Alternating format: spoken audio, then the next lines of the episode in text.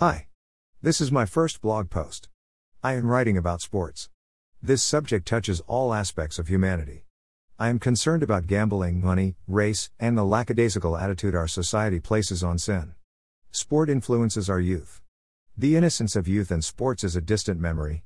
What do you think about this topic? I would love to hear from you.